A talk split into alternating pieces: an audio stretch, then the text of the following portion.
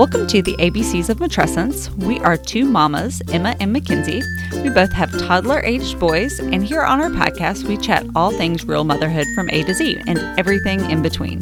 Matrescence is the process of becoming a mother, and we chat about various aspects of that on each and every episode. So, thank you guys so much for joining me today. As you will hear, crickets. Mackenzie is not with me. I know. Don't cry. I'm sad without her too. We miss you. But I have a awesome interview guest today, and uh, yeah, it just works a little easier sometimes tag teaming these and doing them one on one because, well, me, Mackenzie, Mackenzie, and I. Let me use better English. Uh, talk over each other far too much, as is. So a third guest sometimes it can be a hodgepodge. But we have an awesome interview today. We are honored to have Jess Dalladay from the uh, Healthy Sweet Potato is her community and blog and Instagram, and she is also the founder and CEO of Pilates On Demand Canada. Not to mention, mama to a 18 month old daughter named Rachel. So, I I first found Jess in our HA group where I also met Mackenzie, hypothalamic amenorrhea. I'm only going to say that once before I screw it up. um, I'm good at that one. And yeah, I found her there and I really grew an appreciation for the way she publicly shared her HA story. And we'll obviously get into all that as a fitness professional. As I mentioned, she um, is the founder and CEO of Pilates On Demand. So, in the fitness space, which is exciting to talk to some other ladies in the fitness space. Um, but yeah, so today we are going to talk all about her HA story, entrepreneurship, motherhood, and body image. So, kind of the topics for today. So, before we jump in, I thought it would be fun just to do a little get to know Jess. And since we both have toddlers that are within a month of each other, actually, yeah, we're going to chat a little bit about what's going on in our baby's life. So, what is your little one getting into these days? What's life like in your mama of a toddler world? Oh my God, everything right now. she is obsessed with holding my hand and walking ev- everywhere. She can walk Aww. by herself, but it's she just so cute though. Yeah, she just wants me specifically to bring her places or to show me things. I'm not sure. And then her daddy decided to show her to how to jump up and down the stairs. So now we have oh, to do fun. that all the time too. So, uh, oh goodness, yeah, it might be a bit dangerous, but um, try to be safe, safe as you can, jumping oh. up and down stairs. Being a toddler in general is dangerous. We've yeah. already had two close calls of falls this week that have oh resulted in a slightly bloody lip and a good bump on the head, and that did not include jumping on stairs. So yeah. you know, oh, we do the best we can. They are so good at hurting themselves. It's oh kind of scary. I wish you could put him in a bubble some days because it even just seems like he's a little clumsy too. I feel like, and maybe who knows? I've been around some other kids his age, and I'm like, you feel like you're on the clumsier side of life, or he's just on the distracted side of life, where you know he's looking at ten other things and not walking where he's going. But yes. yeah, he's he's just really good at, at hurting himself in various manners. So I'm glad I'm I'm not alone in that. um, so w- what's been the bigger challenge for you currently? I know toddlers are notorious for some um, frustrating behaviors at times. Mm-hmm. So, mealtime, bedtime, or diaper and outfit changes, which is driving mom bonkers at the moment. Mm, I would say right now the hardest part is the outfit changes, only because she won't sit still right now. So, getting her diaper on, um, it's just a whole new level of doing the diaper standing up on the change table. Oh my gosh. Talk about dangerous. Um, yes, we have to stand on the change table now to get dressed. So you have a daredevil. Yeah. so the, I would say like she's still she's still a pretty good eater. So the meal times are messy but toler- tolerable. Um, although my husband might argue with me on that one, but I definitely say getting her dressed is just always a struggle. I've been so lucky. Owen is in, and I say a phase because I, I mean, this week only. Like this could change tomorrow. But he's been doing this thing where if I ask him to go lay down to change his diaper, he just does. Oh. He goes and sits and is like, and I mean, that's not my child. My my child is not chill. There's many words I would describe Owen, but chill is not one of them. And all of a sudden, he's just like little sweet and like, do to do. Okay, no problem. And mealtime, great. Kid loves to eat. Thankfully, awesome. today, again, not a problem. Bedtime, mm, we just screamed ourselves to sleep a little bit. So I can tell you that is our struggle. We're having some separation anxiety I don't know. Yeah. But it's sad. Oh, I Is she a pretty good sleeper? Yeah, she is, luckily. Um, yeah, we're lucky in that sense. We did sleep training pretty early and stuck to it. And my husband was very strict on the sleep training. So it did pay off, although it was very hard at the beginning. we we did some too. We did it a little bit later um, than we did at the beginning, and I don't know. You know, if we have a second kid, then I, I might reevaluate the exact timing we did it. But I will say it was hard, like oh, really yeah. hard. I think we all cried some, but it it's been worth it in the sense that, you know, the better he sleeps, the happier he is too. So yeah, it is worth it for them. Like, I definitely am 100% behind sleep training, but I know for some people it's just not like a priority for them or they're, I don't know. Some people just have different parenting styles. So, Well, exactly. And it, we speak on the podcast all the time. Me and Mackenzie do things quite different. So, mm-hmm. to each his own. We know Yes. everybody's out there doing their best, and it also just depends on you and it depends on your kid. So, yeah. we're all different. So, Exactly. what's one of your favorite things about this age?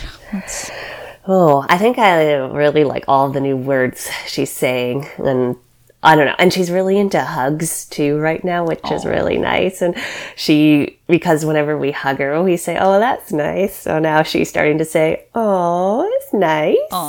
it's so, so cute. cute.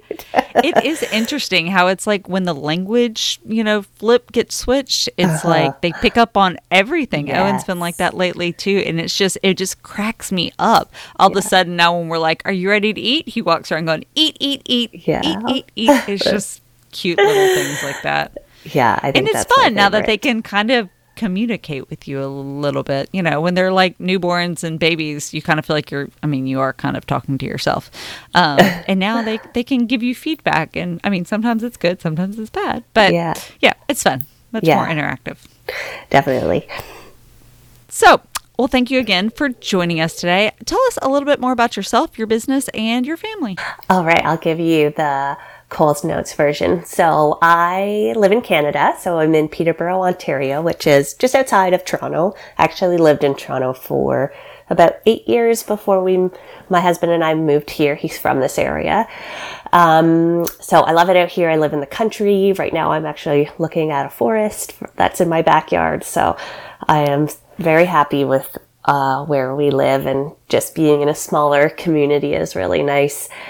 Um, and I guess my story, you did hear from the introduction that I was struggling with HA. So I discovered that when I was living in Toronto. Um, while I was there, I was working a lot. So we were newlyweds in, I think, 2015. And then we started trying in about 2016, I think, for a baby. And that's when I realized that, um, yeah, I wasn't fertile um, because of a lot of it stemmed from my over exercising, my under eating, but also just the busy lifestyle and the mentality that I had and a lot of the stress that I placed on myself. Um, just trying to make a lot of money, feel accomplished. I was a new grad as well, just I guess try seeking that external validation. Um, and yeah, I had had a lot of stress, so three jobs, and then I was exercising multiple hours a day and then under eating. And it was just like the perfect storm to cause the HA and ultimately the infertility on my part. Well, Um, and I found so much of the time it seems like women with HA, and I'm not saying all, but it does seem to be a vast majority from from our groups. We're kind of that type A personality, so I think it is the perfect storm of that. You know, as I said, type A, high strung, high achieving, don't know really how to relax in any way, and then you add that on top of under eating and over exercising, and I mean, it's almost kind of this duh. I mean, Yeah. it totally makes sense why our bodies are like, nope, reproduction's not necessary. You know, you're you're too stressed out as it is. So interesting. How did how did you go about being diagnosed with HA? What was your kind of um, story like there?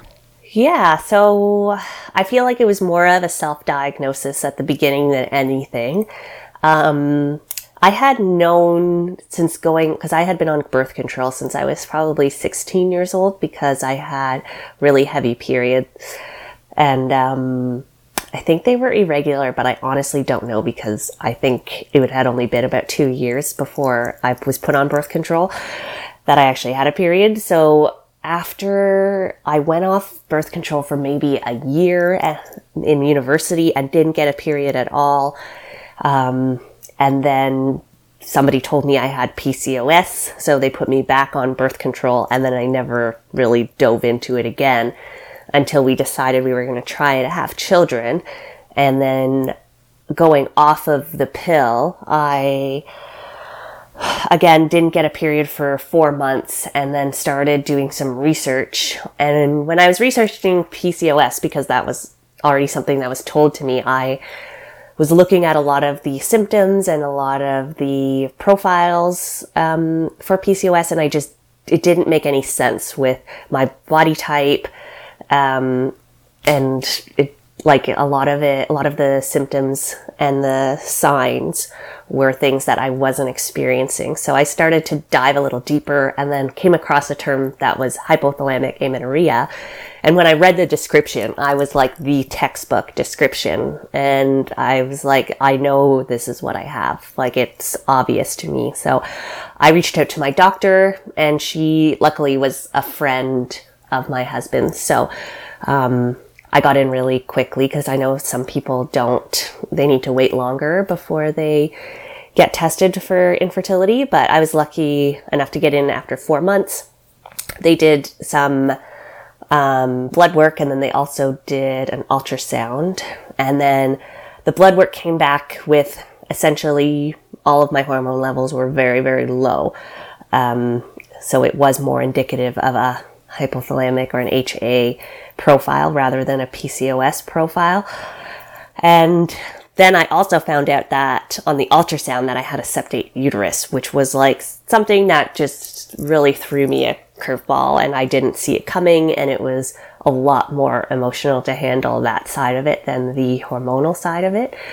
That's interesting. I actually found out during mine that I had a heart shaped uterus, mm. which I mean is, is kind of the like, septum thing. And yeah. yeah. they, I did not end up having surgery on it, but it, I had a miscarriage along the way. And they had said if I had one more miscarriage, they would absolutely recommend doing right. the surgery to fix it. So yeah, that was interesting. And that was emotional for me too, because it oh, just yeah. felt like one more thing. Yeah. Like it just, you know, just all kept piling on. So yeah, interesting. Yeah, absolutely. And like that part of the journey just it took a it took a lot of time, which in retrospect was probably for the best because it helped me heal from the HA while I was waiting on the surgeries because in Canada it takes a lot. I don't know if it's the same in the states, but because no, y'all have our, a much a different system. Yeah, yeah, our takes system a lot is, longer to do so. Mm-hmm. Yeah, so it would it took me six months to get in to see a surgeon, and then after that, it was another six months before I could have the surgery, and then wow. I had to have a second surgery, and in between oh each surgery, you have to heal two months. Um, so it was just a really long process, and that in itself was really challenging because it was completely out of my control, and I could have not got the surgery. And that was another tough one was because I could choose to not have the surgery, possibly miscarry. Um, and then that would be heartbreaking in itself or have the surgery and then possibly risk damaging my uterus to a point where I wouldn't be fertile again. And it, both of the like it was a really yeah, really hard decision. hard to, place. Mm-hmm. Yeah, and I ultimately because of Facebook groups, thank God for Facebook groups, um, was in a septate uterus group, group and just based on everybody's experience there, the, there it was very low risk to have the surgery versus the risk of miscarriage because my septate was complete. So it just basically it means like it separates your uterus into two kind of different um, walls. Yeah, it's like, like it's like a hemispheres. Yeah. yeah, exactly. And a lot of times the egg can implant on the septum itself, which then doesn't get enough blood supply and eventually you miscarry. And it's especially because my septum was taking up like a big part of your uterus. it's not a big deal once you're pregnant and, and the pregnancy is going really well because the uterus is, or I mean, the septum is so minuscule compared to the baby. But when your uterus is really shrunken down when you're not pregnant, it ends up taking up a big portion of it because obviously our uterus is really small. yeah. um, and it's kind of folded in on itself a little bit. So, anyways, a lot of a lot of research, a lot of headaches, yeah. and a lot of decisions. And then I'm I am glad we decided to do the surgery because when I did ultimately get pregnant, it just gave me a huge sense of relief that I didn't have to like obviously I was still worried about miscarriage, but not to the level I think I would have been had I not gotten the surgery. Absolutely. Well, and it's so hard because when you decide you're ready to get pregnant, yeah, the prospect of waiting months yeah. and months and much, and I won't mm-hmm. lie, it was a deterrent for me doing the surgery too because when mm-hmm. I was mm-hmm. ready, I was, you know, you yeah. start to almost get desperate. It was all I could think about and all I could focus on, and you know, so when my doctor gave me the option because mine was not as a complete of a you know septum as yours was, you know, he was kind of like, eh, I would go ahead and try. And then if you yeah. have a miscarriage, you know, then maybe I'd do it, which we did. And I always still wonder, like, was that because you know we didn't yeah. do the surgery and we'll never know but either way i you know back to your story it's it's very emotional having to sit and as you said be out of control and i think also so many people with ha are control freaks and yeah it's pretty humbling Mm-hmm. Like hindsight is 2020 because when I was in it, when I was exercising a lot and eating restrictively, I didn't think anything was wrong. And I thought I was being healthy. And HA challenged those beliefs and essentially, like, it challenged my whole way of, of thinking and what I was telling other people, um, being in the, the fitness industry. And I think that's why it was so hard of a change. And it's still something I have to work on all the time. But, um, yeah, looking back now, I, I was crazy. Like it's so it's yeah. so clear to me why I couldn't get pregnant before, and yeah, it's so. what was something. the recovery process like for you? What did that look like? Yeah, so it was long. Um, it's probably still going on right now. I don't but, think there is an endpoint. That's what me yeah. and Mackenzie talk about all the time. Is yeah. that this is where we are now, but it doesn't mean like voila, we're at the end. We crossed the finish line. It's yeah. it's still there. It's still no, there. it's a lifelong journey. I think anybody that suffers from any kind of eating disorder, or really any any sort of disorder or illness, is always recovering. Um, so. I think just making sure you give yourself grace on that and remind yourself that some days will be easier than others and some things can be triggering that you might not have thought were triggering to you anymore, but they are. But um, in terms of my recovery, it started probably in the year, like right when I found out that information. I think it was January of 2017, I believe. Because that was the year I started my blog, actually. And that was really, I think, a, a great place for me to channel my energy as I was taking a step back from eating so restrictively. And that's where I started was with the eating, um, just being a little more like more liberal with foods, trying like I used to be terrified of carbohydrates for some reason. so Oh, me too. Yeah. Of course then I'm like, and I was scared of fats and oh, yeah. no wonder I didn't have a period. Yeah. That's two of the three macronutrients.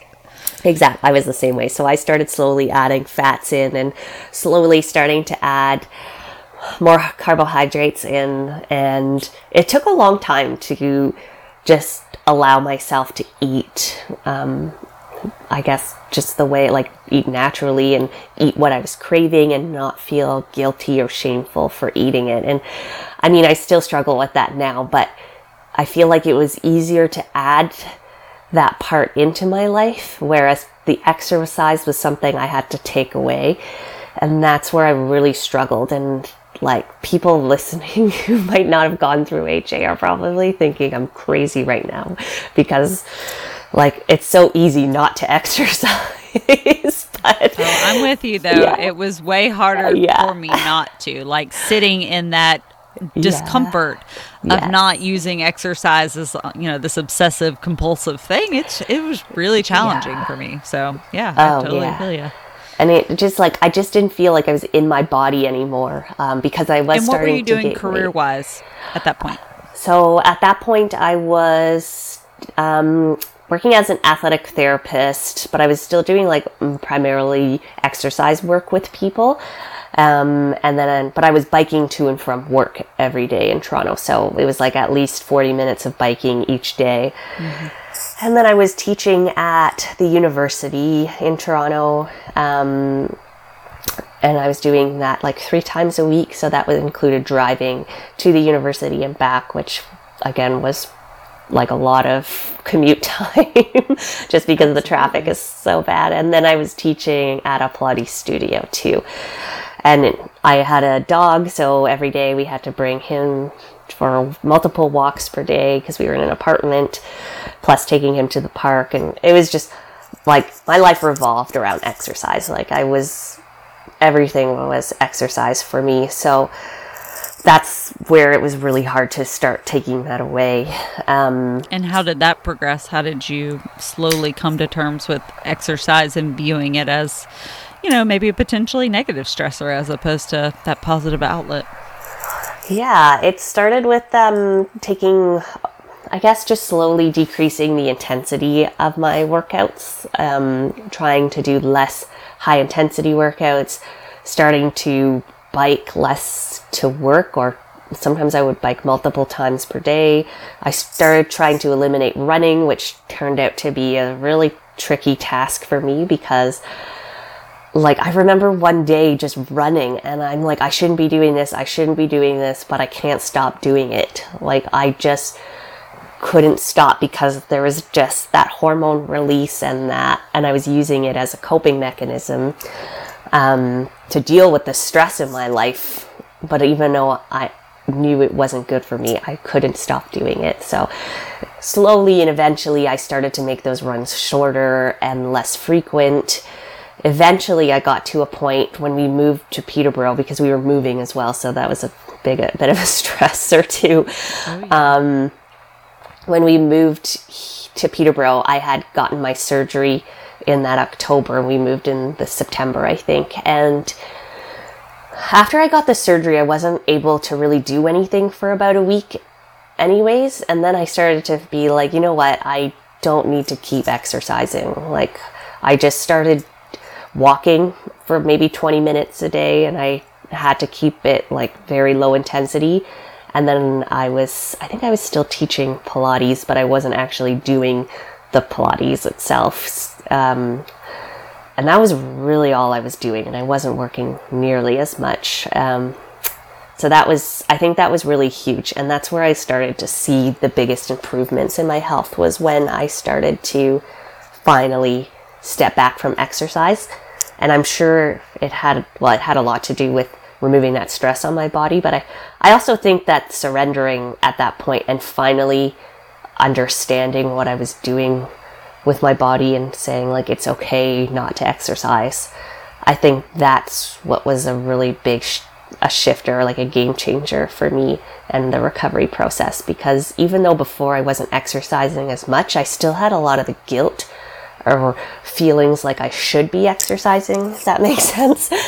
Yeah, um, totally. And, and finally unlayering that and just kind of unpacking that. I think that's and just giving myself permission to to not exercise and be okay with it. And that's finally what I think it like set me free. Like it really did. Like exercise was kind of a something that held me prisoner and like I had this this like contract with not a contract but this this Yeah, no, really I weird totally relationship it. Mm-hmm. with it that wasn't really a relationship it was um I don't even know how to describe it as Yeah, I mean, I think you saying you were a prisoner to it is Yeah. completely correct. Yeah, I mean, you were, you know, locked up from it. Like, you couldn't, you know, you just couldn't escape it no matter what. And I, I can definitely, um, yeah, understand that.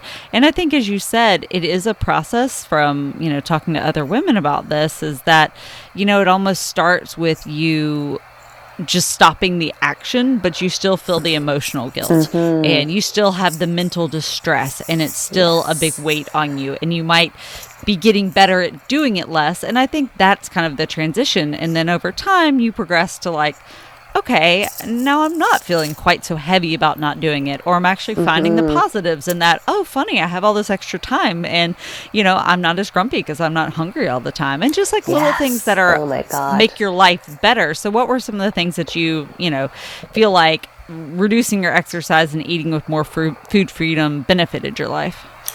Oh my god, so many. Like, oh, it's it's just crazy. Like my sex drive was probably the most noticeable one. That's Like- awesome. yeah. I could, like I had zero sex drive before, and it's obviously it stemmed a lot from not having any energy, but also no hormones. Um, but just like feeling ashamed of my body too. Like I think that was a big part of it was that I still didn't feel at peace with my body, even though when like society was telling me that this is exactly how you should look, and really that like it was it just wasn't healthy for me anyways and um, so that was probably one of the biggest ones. The energy was another big one like i didn't have to sleep all hours of the day either like i was i would usually have naps in the afternoon a lot of the time. Not that i don't have those now but i think it, it was different it felt different i just felt It wasn't so like tired a crash and burn, like Yeah. your body literally had to turn off to be able to function. So Yeah, exactly. And um, just like the enjoyment I get out of foods and going to restaurants and cooking and like being in social situations again and not worrying about like how much I'm eating or how much I'm drinking, well, unless I have to drive, of course. But like the focus of my life has changed completely. My energy has shifted into other, like actually being able to engage with other people and not worry about how I look. And that used to consume almost my every thought what I was, how I looked, what I was eating, um, and when I was going to exercise next. And it's crazy. yeah, that's awesome. And so, at what point did you decide to start your blog and start to be more open um, on your blog and then on social media about your journey? Yeah, so that started. Um, I launched my blog in February of 2017, and I ended up opening up about my fertility struggles in early April of 2017. So, I, for some reason, it felt like a lot longer than that between when I launched and when I shared that openly, but I guess it was about two months later because I think I got to a point where I felt powerless. Um, I felt completely out of control. I had nothing to, no coping mechanisms. To, like everything I used to cope before with not having control was gone. And I just knew that when you when you speak something out, maybe I didn't know this before, but I learned it from this. this experience was when you speak something out and sort of face your fear or let other people in, it's actually it can give you your power back in a lot of those situations and it did exactly that for me like it was so freeing to get it off my chest and just to tell people like this is what I'm going through it sucks and like I just I don't even know what the purpose of me sharing that with. I think it was more so just to be open and honest. But what I gained from sharing was like what I I couldn't even imagine the amount of people that or just reached out to me and told me that they were going through a similar thing or just infertility in general and that they had gone Well, I through think it before. all of this is such a taboo topic. Like, mm-hmm. you know, it's so funny that going through infertility, I, I thought it was just me. And I mean, I knew, I think, yeah, I'd heard of people doing IVF, but I really hadn't spoken to anybody within my circle mm-hmm. that had struggled. And when I was able to be more open about it, so were other people. And I don't know how many, so many like friends that I worked with or coworkers that were like, actually, yeah, we struggled and we had to do Clomid or we had to do IVF or we had to do blah, blah, blah. And it was really, uh, you know, comforting and connecting and, you know, that, that's how it should be. It shouldn't make us feel like we're alone or we're broken. Yeah, and that's sort of how I felt, and I think that's how a lot of people feel when, yeah, whenever you feel isolated, you feel Yeah. t- terrible and I don't think anyone should have to go through that, especially going through something like infertility, which, like, the more support you have, the easier, well, not the easier, but it does help.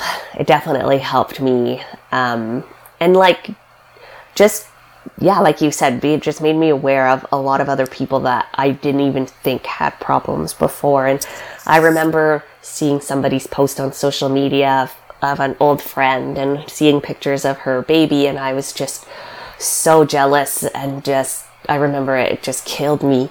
And she was one of the people that reached out to me after my blog post and she said I had an ectopic pregnancy with my first pregnancy and ended up losing one of my tubes and didn't think I'd be able to get pregnant again and like and it's stuff you would never know. Mm, yeah, exactly. And it's just like those stories are happening all of the time. And the more we can talk about them openly, the I guess I always want to say easier, but infertility is not easy, and I don't. That's not easier, a good word. But it doesn't make you feel as as alone, and that's yeah. so important. That yes. and it also gives you hope hearing other yes. women's stories, and all that's so vital yeah, I think the hope stories are essential. And when people don't share their stories of having a hard time and then they were successful, that's it's it's kind of just depriving all of those people that need to hear them, and it's kind of doing a disservice to those going through infertility. And I and I know that now because I've shared my story, but if you are somebody who felt inclined to share your story before but were afraid to, like, just do it. Like, you're going to help so many people by sharing. Absolutely. So you talk a lot about body image on your mm-hmm. on your blog and on your websites and you're very open about it. How did that transition happen from your HA days through pregnancy to kind of where you are now, you know, since you've you've just changed so much? Yeah, well, I think obviously body image is something that I think we all are still struggling with, unfortunately. Um, it's just, it's something especially, well, I think a lot of men struggle with it too. Um, women, especially because we have been praised to look good all the time and been shown the same body for years and years as, as we've been growing up. And the body, the ideal body that's portrayed in the media is something that isn't healthy for everyone. And that's really what my message is trying to get across is that I worked my ass off, sorry if I swore there, to get no, you're fine. No to to get to that body.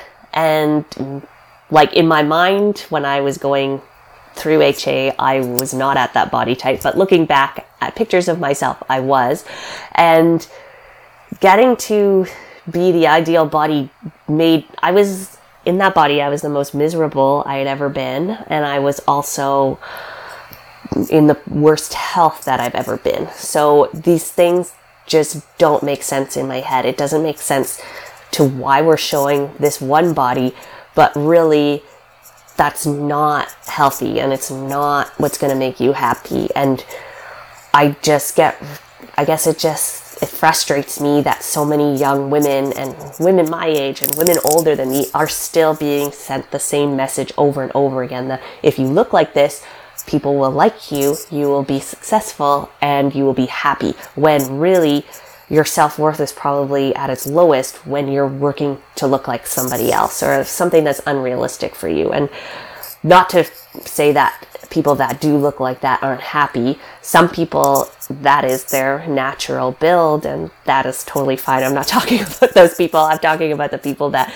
are maybe in a different body shape and that isn't healthy for them to get to this low weight or to have these chiseled abs because it's it's a lot of, it's a lot of mental health um, work that has to I don't know what you know about it yeah, not what I was going to say. Done. No. Yeah. Mackenzie and I were just talking about this. We we recorded an upcoming episode, kind of delving into our own um, body image journeys, and we we joke that we always our husbands um, kindly remind us when we go through mm-hmm. those moments because we still do of ugh, I, you know, I don't feel good today. I feel bloated. I don't, yeah, I look in the mirror. I'm not happy with what I see, you know, and, or we'll be flipping back through old pictures. I always feel like that's triggering. Flipping back through, you know, pictures from five years ago. And yes, I was in a thinner body.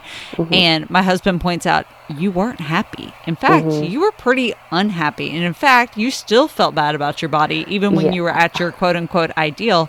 And, you know, and you were cold all the time and you were grumpy all the Yes, time and your hair was trying to fall out, you know, and it was stuff like that. And so it is a really important reminder that uh, uh, your body shape itself is not going to make you happy. In fact, as I said, m- most people I know that had to force themselves to get in that position that's really unnatural are very unhappy and very insecure.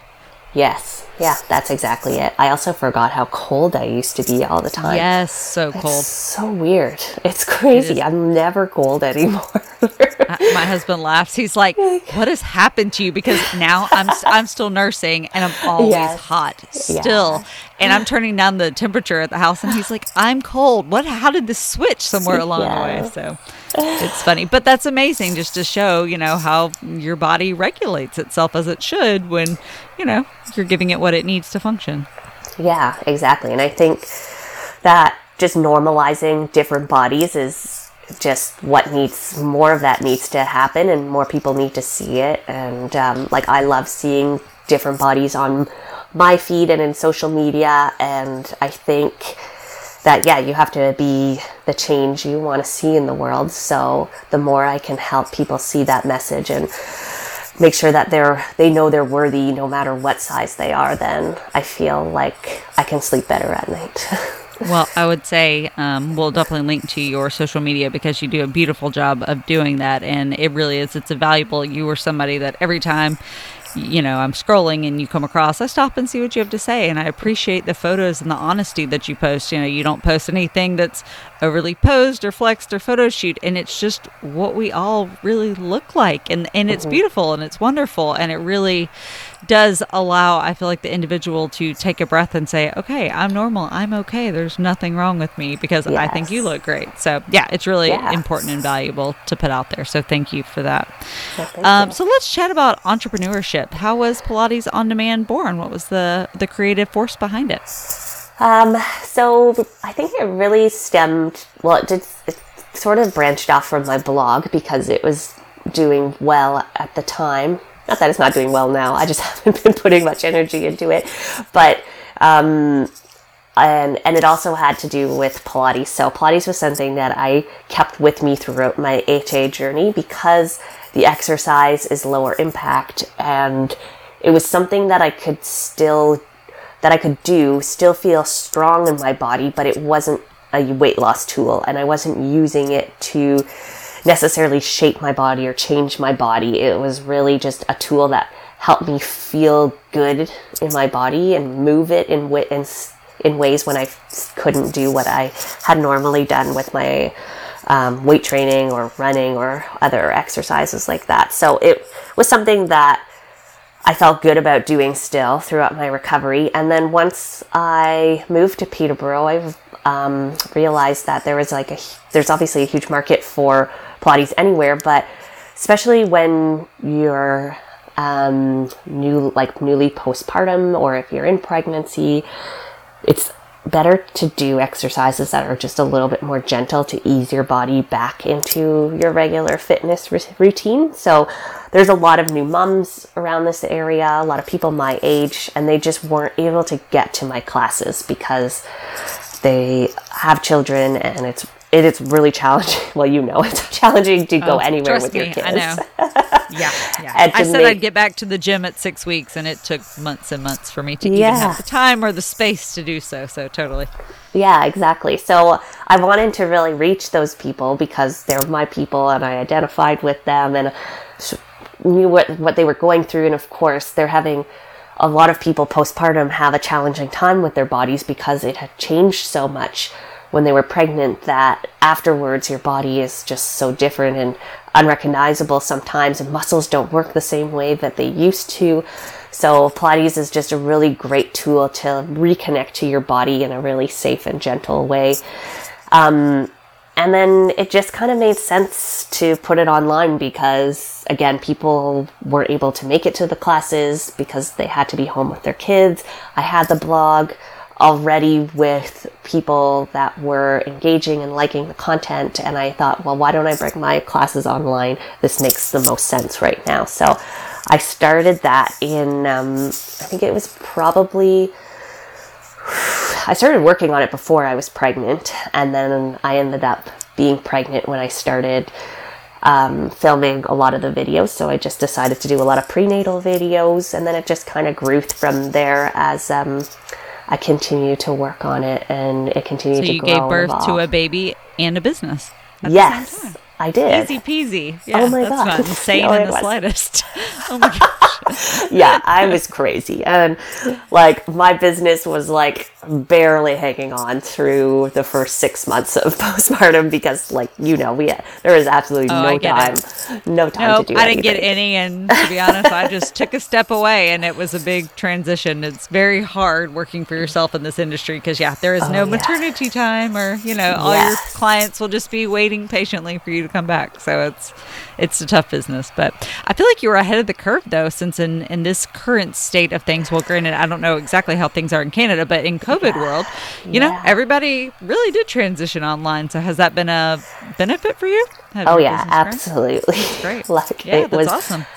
been so helpful and it is it's actually just the weirdest thing. I don't know if you believe in like manifestation at all or like universe or some sort of higher power, but mm-hmm. I one night I was like a couple days before COVID and I was sitting outside and I remember um, and thinking like, okay, universe, I'm ready for the next step and the next level and I like I'm ready for this next step in my business. And like literally like 3 days later COVID hit and my business exploded and I So it's like, your fault, is what Yeah. you're saying. Yeah. That you manifested COVID on all of us. So, hey guys, now you know who to blame.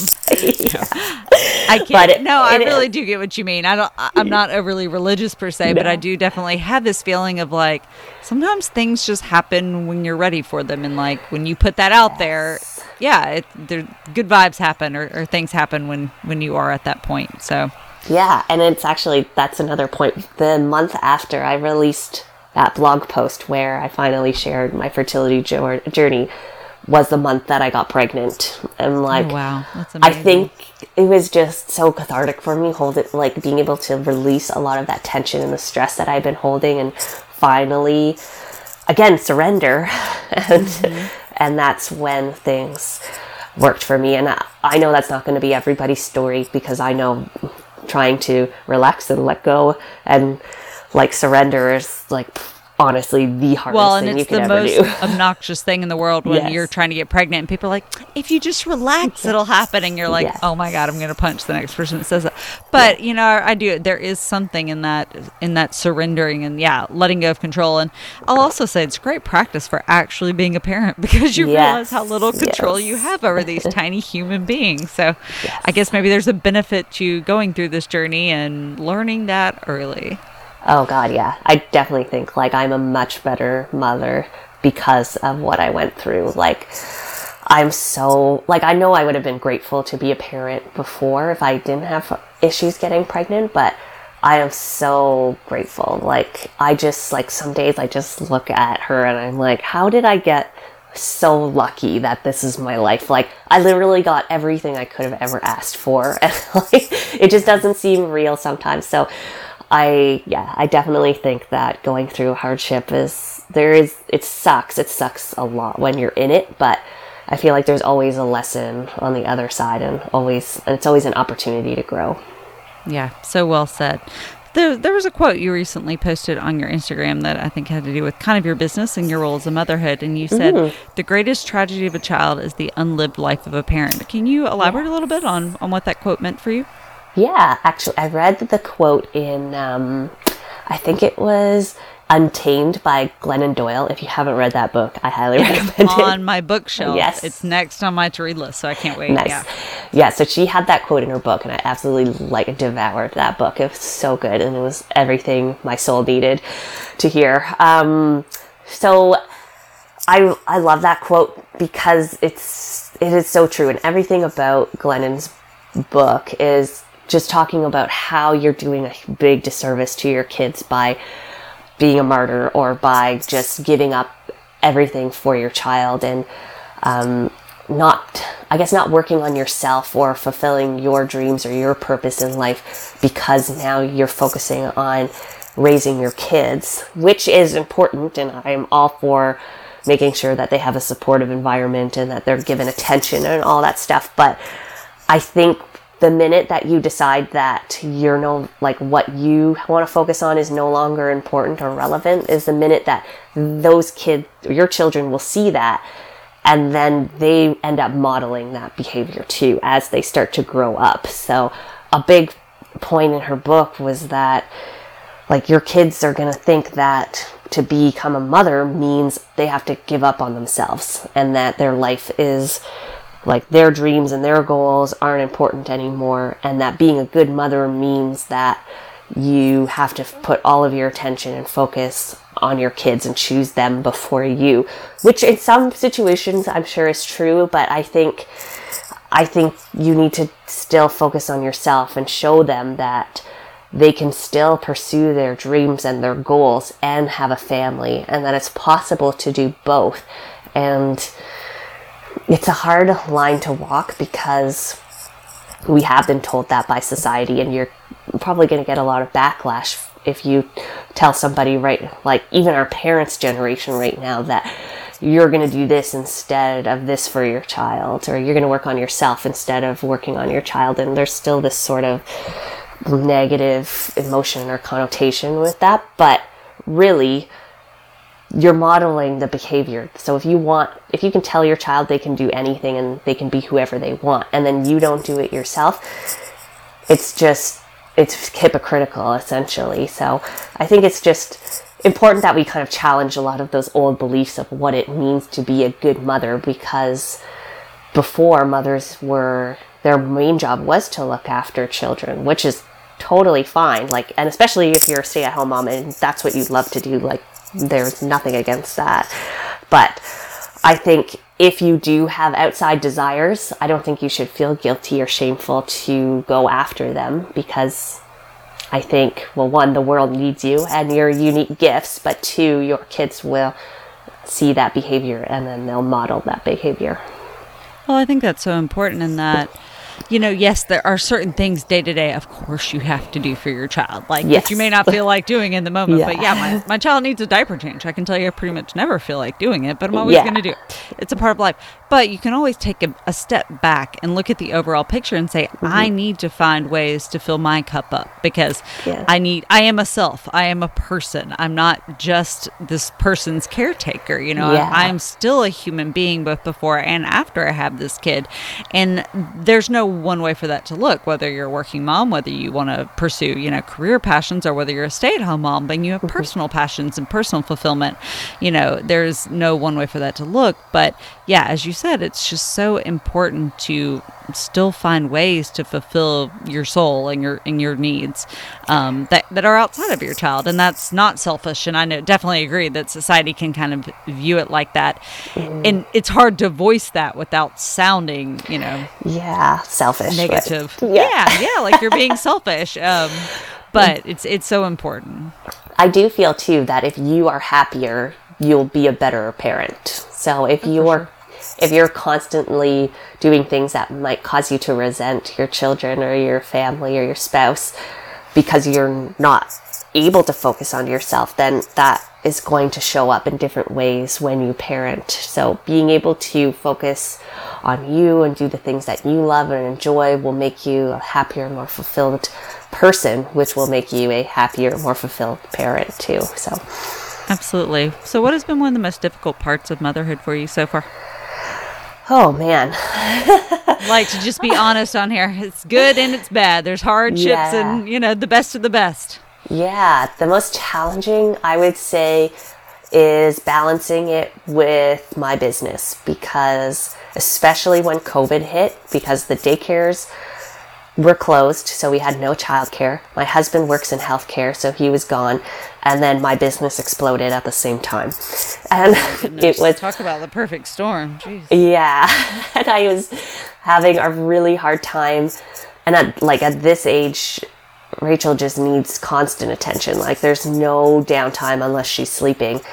And um, I think me, f- I felt a lot of guilt around that time because I felt like I couldn't give my business enough attention at this point, and then I also felt like I couldn't give her the attention that she needed. Like I couldn't give her 100% attention because I was always busy doing something else. Um, and that was really hard. And it was also really hard on our marriage too at that point because I was resentful to my husband because he was able to leave the house and he was leaving us alone all day oh, together. Oh, totally. No yeah, those are very normal feelings. And even if you understand it from a, you know, like he's going to do the job because we need him to go do his job, it doesn't mean those emotions aren't valid, you know, and, and very strong. So it's very hard to juggle the two. Yeah, so that was, I think, and it still is to this day, but now that things have lightened up a little bit here, I'm able to have my parents and in laws watch Rachel um, for a few days a week, and that's been like incredibly helpful.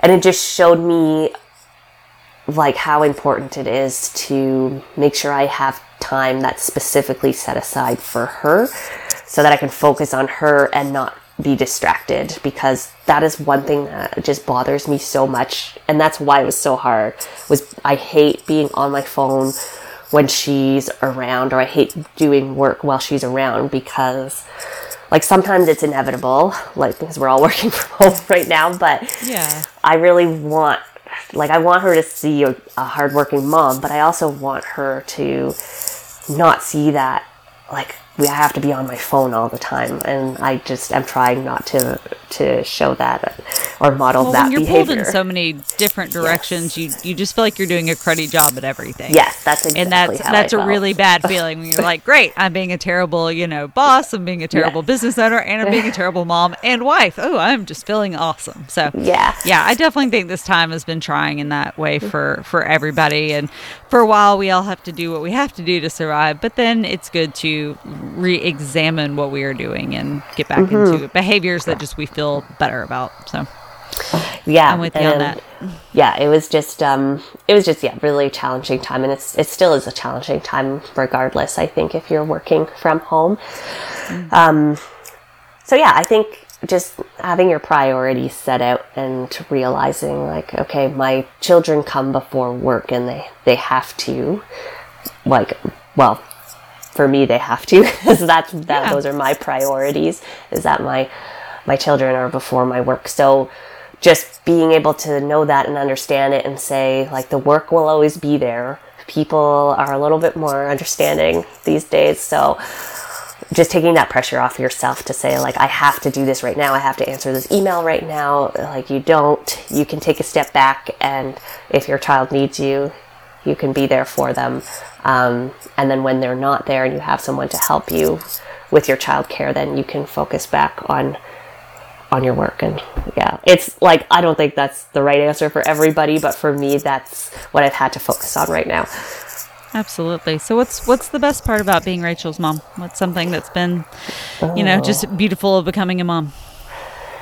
Oh, that's a great question. Um, I think that the best part about being her mom is just being able to, like, I love doing like firsts with her. Like, it's so fun getting her to, show her new things and things like that. But I love just her being able to feel safe with me and that I'm the person she wants to come to when something I don't know, for everything, when things are good and when things are bad. And I don't think I've necessarily had, I guess I had that with my dog. He's like that. um, but it's on a different level, I guess, because, because babies are so affectionate and it's, it's just nice ha- being that person, being the person to that little person and just being there for them. And I don't know, That like, bond is so special. Yeah.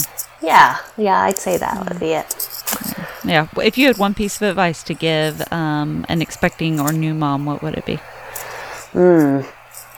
I would say take so before you have the baby, be selfish and take as much time for yourself and do things that you want to do because Yes. once you have the baby, it's really hard to do those and you will find time to do them, but just I would say like soak up all of you time and you and your husband or your partner time. And then after the baby is born, like do not feel bad to sleep um, when the baby is sleeping or whenever you get a chance to if someone else is there because for the first little while i was like very hard on myself and i said no during nap time i have to do work for my business i have to clean the house and i have to prep all this food and stuff and is that is not important like you have to sleep like just sleep and don't feel bad about it and I, that is what i would say is just do not um, devalue your sleep or underrate the sleep because it's so important for your mental health. Like, if need is to gonna, a super mom.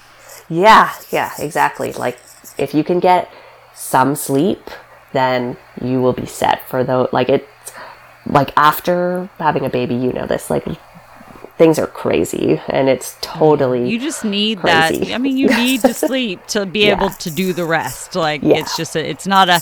I feel like sometimes we treat that sleep in the early days as like it's optional, and sleep is not optional. It is Yeah. necessity, even if it doesn't happen in the exact way you know we would like it to. It's it's it's got to be done. and It will make you a, a better and a happier mom and wife and human being. So mm-hmm. and feel free to take help from people because they'll offer it and just take them up on it like so you can so you can get some sleep it's hard for me to do, but I'm gonna, I'm gonna to- if I do it again, I'm gonna do it better. So, live and learn.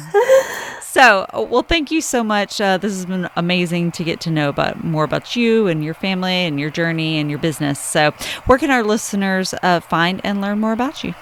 Oh, well, thank you so much for having me on. Thank you for this opportunity um, to connect to your with your listeners. And people can find me a couple places. I'm usually on Instagram more often than not. Everybody is these days. I Yeah. think that's at least the most popular social media platform. so you can follow me there, and it's just at the healthy sweet potato.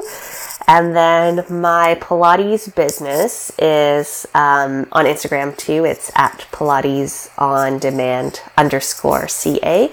Or you can just go to our website if you're interested. Everyone gets a two week free trial, and it's just Pilates on pilatesondemand.ca.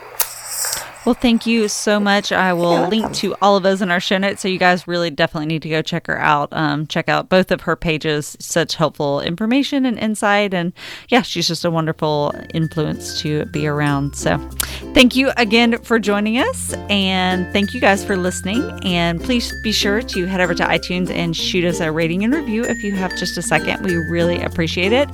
And uh, next week, Mackenzie and I are going to chat about our own body image journey. So, a lot of um, our personal experiences of similar to Jess and what we went through trying to conceive pregnancy and postpartum and kind of where we are today. So, it's something I don't know a single person that kind of can't relate to on some level. So, we appreciate Jess being so open with us today. And we look forward to chatting with y'all soon. So, thank you and talk to you soon. Bye bye.